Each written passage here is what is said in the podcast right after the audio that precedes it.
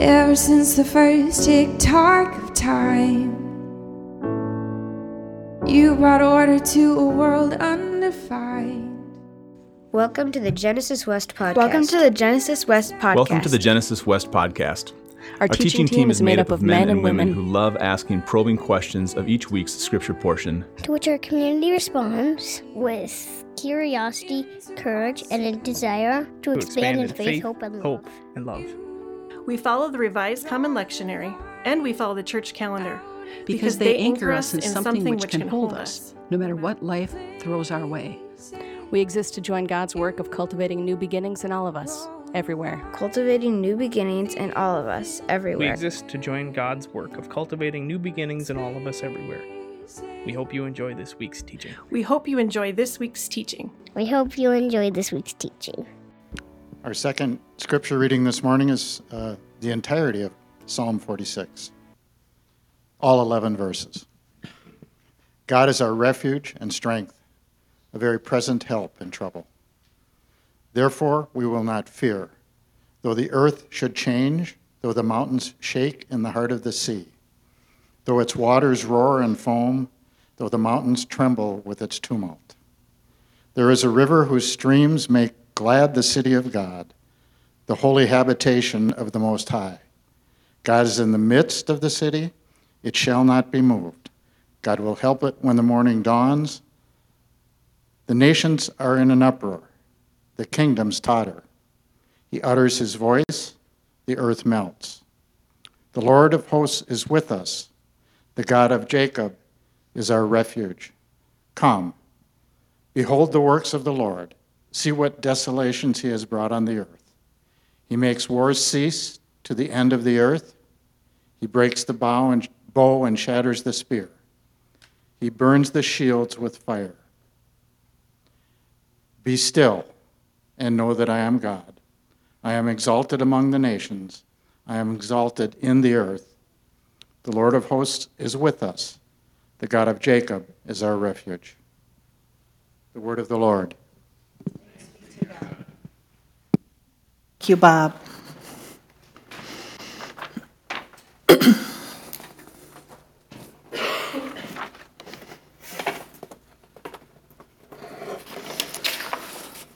All right, here I am again. Good morning again. Well, today is known as Reign of Christ Sunday or Christ the King Sunday, and it marks the end of our liturgical year, which we follow here at Genesis. The liturgical calendar creates connection and a spiritual rhythm with this global church, right? As we tell God's story through our own Christian lens. Advent begins next week, and with it starts a new year in the liturgical calendar. A new time of waiting for Jesus, for God who inhabits our timeline.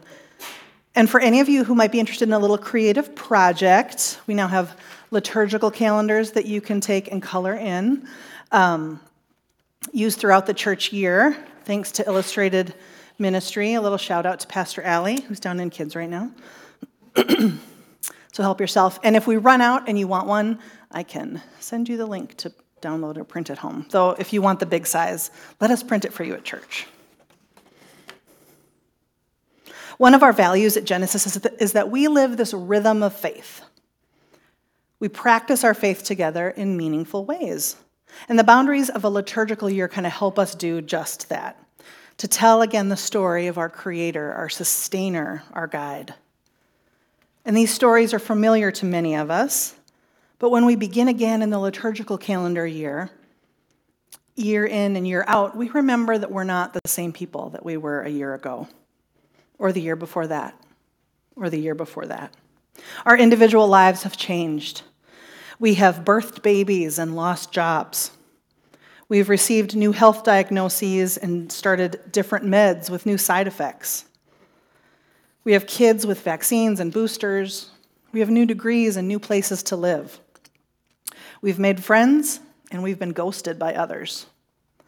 We found new ways to live into our gender expressions and shared new parts of ourselves with others. We've read new books and we've said goodbye to people that we've cared about. We are not the same as we were a year ago. Our wider communities have changed. Our shared Genesis community has changed. We grow and we shift, we curl in and we expand. We find new ways of knowing God, and we let go of labels and ways of thinking that are no longer helpful to us. So at Genesis, we um, have all plays, which means I invite you to respond to a question. I'm curious, how is your life different today than last year? If you feel bold and brave to say it. How is your life different than it was last year?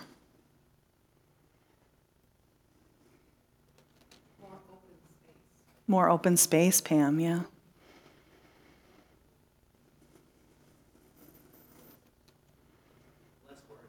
Less work? Less worry. All right. Yeah, more work. Yeah, I saw Cassandra say under her breath, more work. Yeah, I was going to say, Nate, I feel like you've been go, go, going, but less worry. That's great. That's great.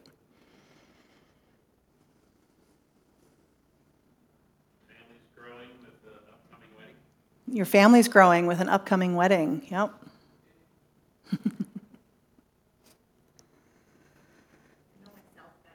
You know yourself better.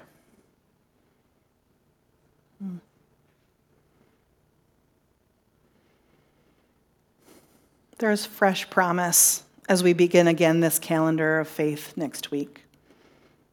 And there's a fresh reminder of our story within God's story this week. I was inspired by Bobby Gross in this lovely work, lovely book called Living the Christian Year, which is kind of a regular um, fixture on my desk. He writes about how the Christian year gives us this panoramic view of God, of Jesus, of the Holy Spirit. But we're not merely observing the landscape as if we're just studying it, right? We are inhabiting it. We cling to the promises when things look bleak. We welcome God's inbreaking into our lives. We shift into finding ourselves at the foot of the cross. We are filled with the Holy Spirit moving us to love our neighbors and love ourselves. And we wait again for the world that is beyond this one. This is the story of God's people growing and shifting and inhabiting what it means to have the image of the divine in our small corners of the earth.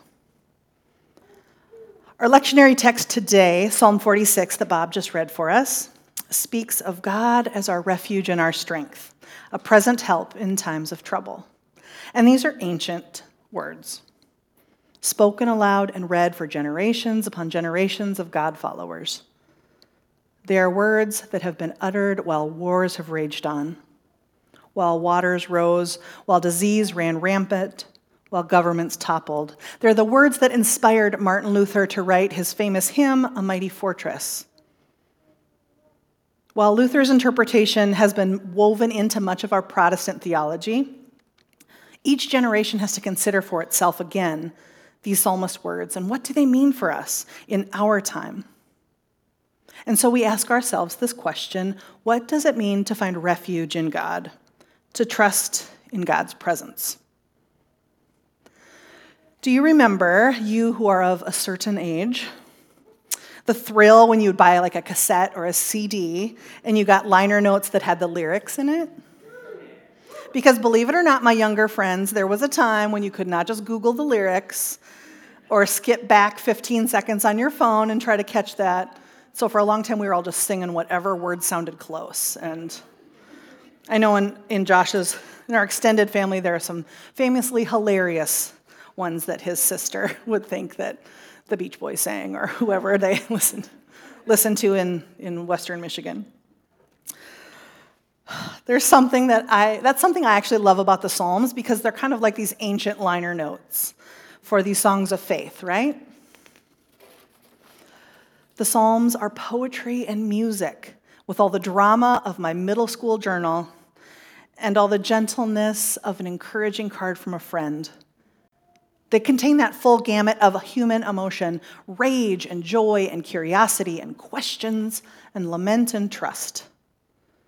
And the structure of Psalm 46 is a lot like a song, right?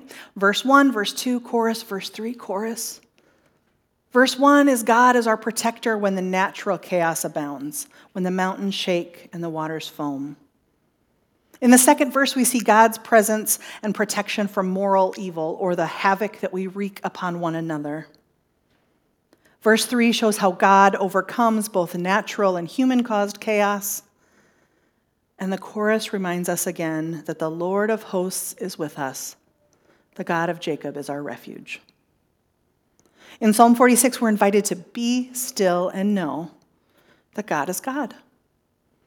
The Hebrew word for knowing here means more than just an intellectual assent. It's to internalize or embody fully what that truth means.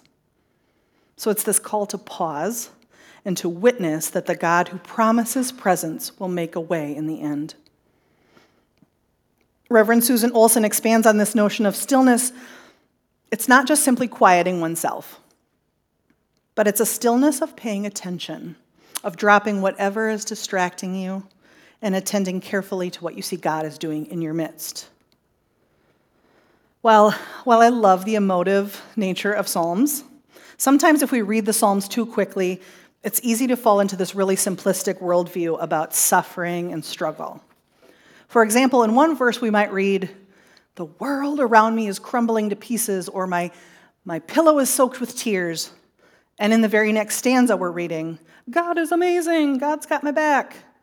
And maybe that's your story of faith, right? I'm not trying to like dump on that. That's great. But it's not mine right? In fact, I get a little twitchy when I think about it because I think of all those times when I was struggling and I was met with what was likely well intentioned, right? But very unhelpful platitude about God providing or God's got this, don't worry. Because that never stopped me from worrying, I'll be honest. because I needed more time and more space before I could hold that to be true. And I have to imagine that the psalmist had these very lengthy pauses in those stanzas. I have to imagine that the shift from chaos to claiming God's peace is forged somewhere in the wee hours of the night. When we've laid awake staring into that darkness again, and maybe we finally feel a small nudge that God will make a way somehow. I have to imagine that there is a length of movement from desolation and hopelessness to experiencing God's comfort, and that takes more than a simple stanza on the page. So, when we find ourselves in that tricky spot in the beginning or in the midst of that long, long pause where calamity is around us and we're not there to that place, before we can honestly claim any promises about God, what do we do? I mean, we have some options, right? We always have options. They may not be good options, there's some kind of option. We could white knuckle it right? I'm like the queen of white knuckling it. We could try to force our circumstances into wholeness. We could be bound up in the fear and hopelessness of our present condition. And I'll tell you that, like, again, middle of the night doom scrolling, social media is a real helper in that. And that is usually what I'm doing at the, my 3 a.m. wake up call. We could hold on for that moment, for that night, for that long day, and wait for help. Group texting your friends or family can be a great help if you have a good resource in that. Some of my ladies' group text friends are here today, and we have sent many a text to one another in the night of, I do not know if I'm going to make it through this. We could also make a conscious choice to reside in the refuge of God and then hope that we'll start to feel it, right? These are all valid and real choices.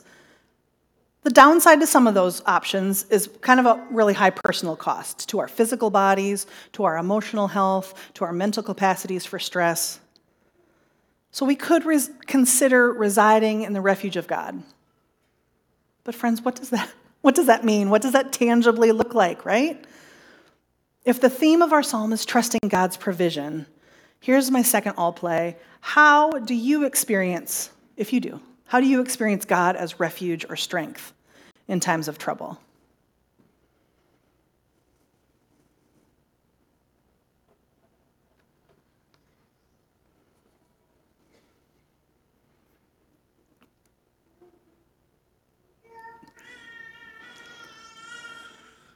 I think she has an answer, yeah. Yeah, that was a great answer.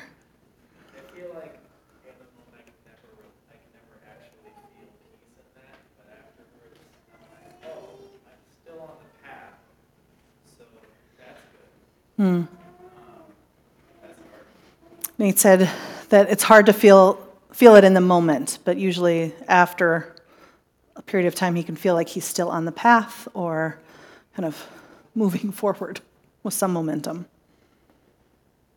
How do you experience God as refuge or strength in times of trouble? The presence, the presence of others, Pam. Thanks.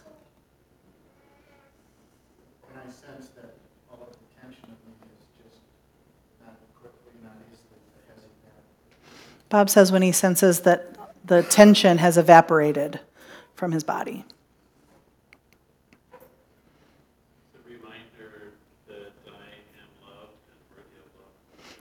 John said, a reminder that he is loved and worthy of love. Well, in tangible ways, I think, I think God provides us along the lines of what Pam was saying. I, I think God provides us a lot of comfort in even the simplest of kindnesses that we extend to one another. I think that our Creator actually uses our hands as they invite us in to be that gift of help, of consolation, of companionship to one another. When I imagine what it means to experience God's refuge and strength, I think of a really great hug. I'm not even really a hugger, I'll be honest, but a really great hug. A reminder that I am not alone and that this will not last forever. To quote author and Twitter theologian Jessica Kantrowitz, you are not alone, and this will not last forever. I think God can provide us refuge through one another, through the spaces that we create as people of faith, in the ways that we remind each other of the stories of Scripture that tell that God is faithful, that God is for us. I was reminded this week of a quote from Sarah Bessey's book, Out of Sorts, one of my favorites. It speaks to finding refuge within God through our connectedness to one another. She says, I want to be part of a people who see the darkness, who know it's real, and then, then light a candle anyway. And hold that candle up against the wind and pass along that light wherever it's needed. From our homes to the halls of legislation to the church pulpit to the kitchens of the world. I think God provides us refuge in the sacred practices of our faith. So, in taking the Eucharist, we remember that Christ entered our world and showed us a path of peace. When we light a candle for prayer, when we speak the ancient words of Scripture, when we choose God's shalom, it is in these moments when we're reminded that God's all encompassing love for us is real and true. It is in these moments that the kingdom of God can break into our midst. We talk about God's refuge and strength on Christ the King Sunday because it's in, within experiencing God's comfort that we experience the transformative power of the kingdom of God in our midst and vice versa. The God whom the psalmist writes about is the same God described in the passage from Luke that Hannah read to us this morning. The passage, which we don't have the little part before it, it's Zechariah who's prophesying these words over his son, this, ba- this little baby, John the Baptist. And he says that the coming Savior will guide us in the way of peace. The new order will be characterized by grace, by healing and mercy. We will no longer need to be afraid. God's power will be defined by love and not destruction. Divine power seeks justice and not self aggrandizement. And if your theology is built around a Jesus who divides, who rules by force, who seeks power to simply control others, then I want to invite you to see the Jesus in Scripture and the God we see in our psalm. The kingdom that we inhabit as the now and not yet is one that's not marked by power and forceful strength, but of mercy and compassion. We seek a kingdom not of cruelty and division, but instead of love and full welcome. And the refuge we seek from God is marked by those same things mercy, compassion, welcome, and love. This psalm is a psalm of trust, naming where we find our footing, where we're grounded. And the gospel reading is this prophetic reminder that God is faithful and is making a way where there was no way. To name that God is our strength and our refuge, to proclaim the reign of Christ is resistance against empire. It, when we say Christ is king, we say Caesar is not. When we claim God as our refuge, we say that the chaotic systems of our world are not where we're going to find peace. We're resisting the forces that seek to squash the reign of Christ in our midst. I love these words from Dr. Chris Gehrz. God's refuge is not a fortress sealed off from the shaking world. It's not a fortified position or a defiant stance that lets our enemies know that we mean business. God's refuge and our confidence is that God is among us, a very present help in trouble. He says, For Christians, God's refuge is found in God's Son, the Word made flesh, who dwelt among us and dwells among us still. God is in the midst of the city, incarnate in the middle, in the midst of all the tumult and tottering, not towering distantly, defiantly against it, and we read in the psalm that the city is made glad by streams from a river. And perhaps as Christians, we can think of another city from Scripture, the New Jerusalem that's in Revelation, through whose street flows the river of the water of life. And as that city comes down from heaven, a voice says loudly, See, the home of God is among mortals, among us. He will dwell with them.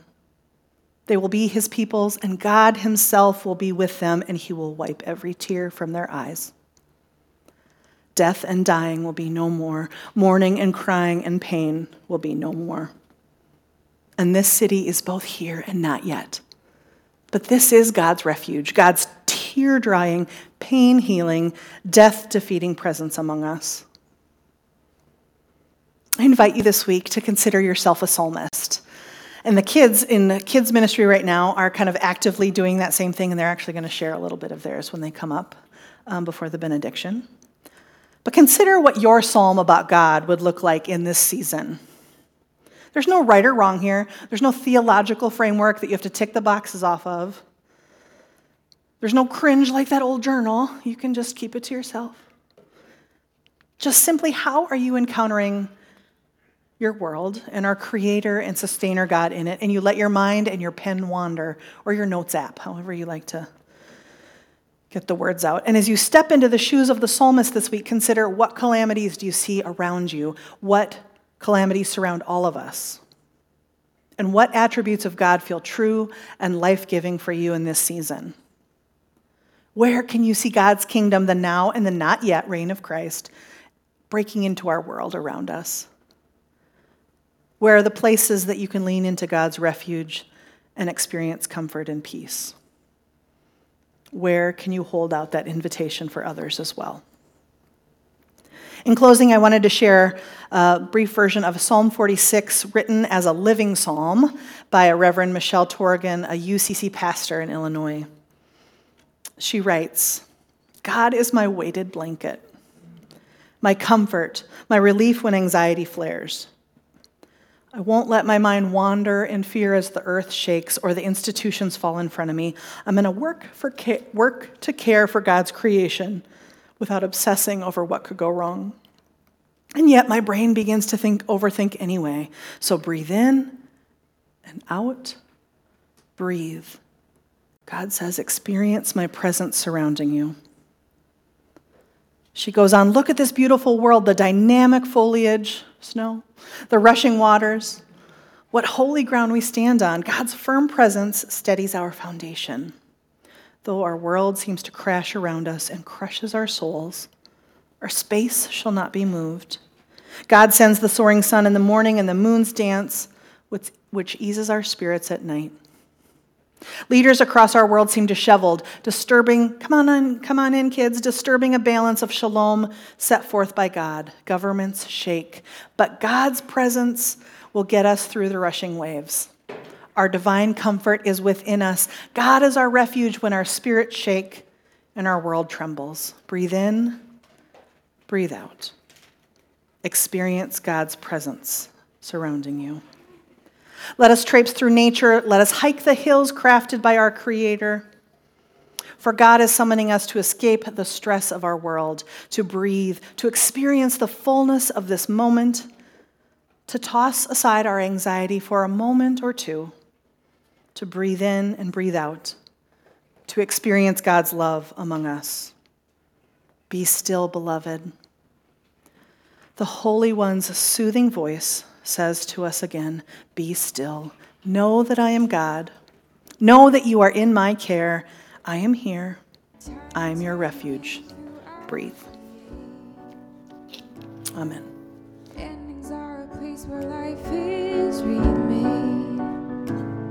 Thank you for listening to the Genesis West podcast. If, if you, you, find, find yourself, yourself nearby, nearby on Sunday, we'd love for you to join us for worship.